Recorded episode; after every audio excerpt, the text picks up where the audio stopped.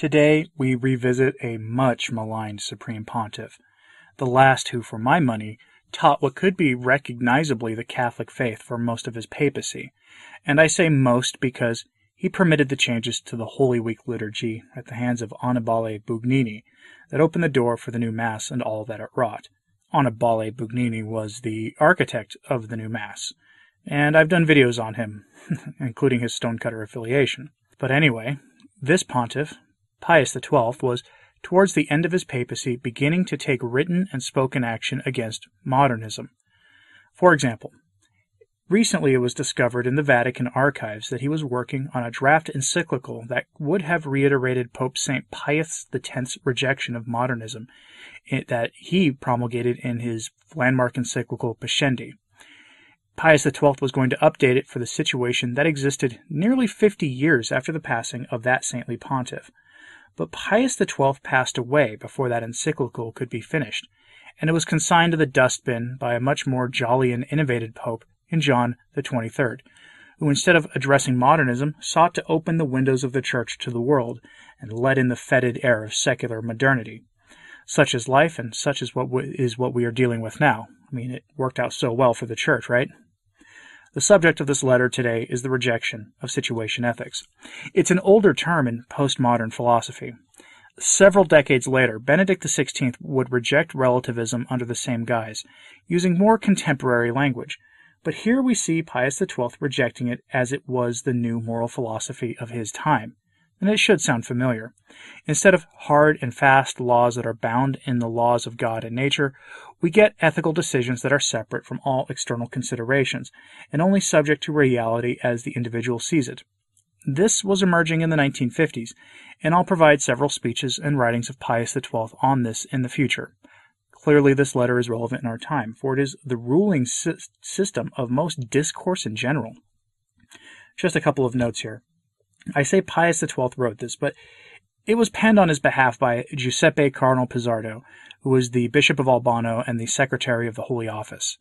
It is also worth noting here, or bearing in mind, that Francis recently stated that truth is not a system of doctrines and dogmas. He preached a works based doctrine of doing charity and not worrying about that messy eternal truth stuff. Compare that to the message of this thing that I'm going to have for you here in a second.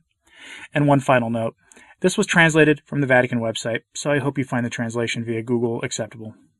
Thanks for listening and have a blessed uh, Saturday. Contra Doctrinam Instruction on Situation Ethics to all ordinaries and to teachers in seminaries, in Athenaeums, or those teaching in universities of studies, and to lecturers and houses of religious studies. Promulgated by Pius XII on the 2nd of February, 1956.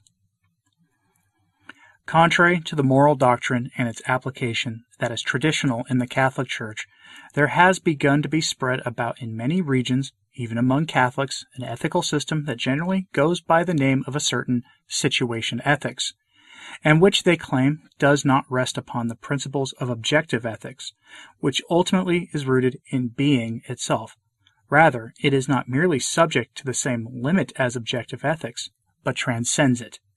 The authors who follow this system hold that the decisive and ultimate norm of conduct is not the objective right order, determined by the laws of nature and known with certainty from that law, but a certain intimate judgment in light of the mind of each individual, by means of which in the concrete situation in which he is placed he learns what he ought to do.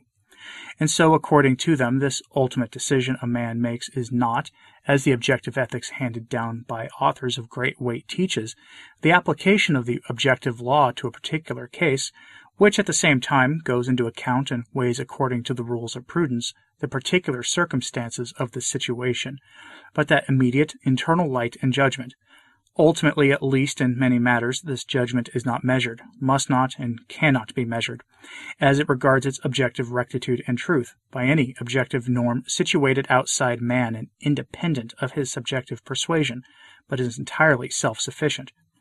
According to these authors, the traditional concept of human nature does not suffice, but recourse must be had to the concept of existent human nature, which in many respects does not have absolute objective value, but only a relative, and therefore changeable value, except perhaps for those few factors and principles that pertain to metaphysical, absolute, and unchangeable human nature.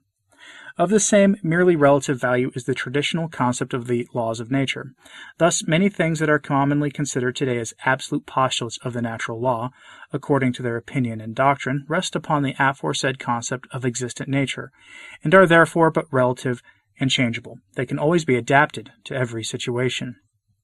Having accepted these principles and put them into practice, they assert and teach that men are preserved or easily liberated from many otherwise insoluble ethical conflicts when each one judges in his own conscience, not primarily according to objective laws, but by means of that internal individual light based on personal intuition, what he must do in a concrete situation.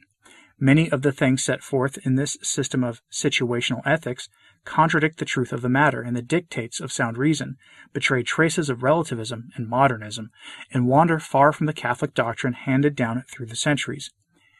In many of their assertions, they are akin to several non Catholic ethical systems.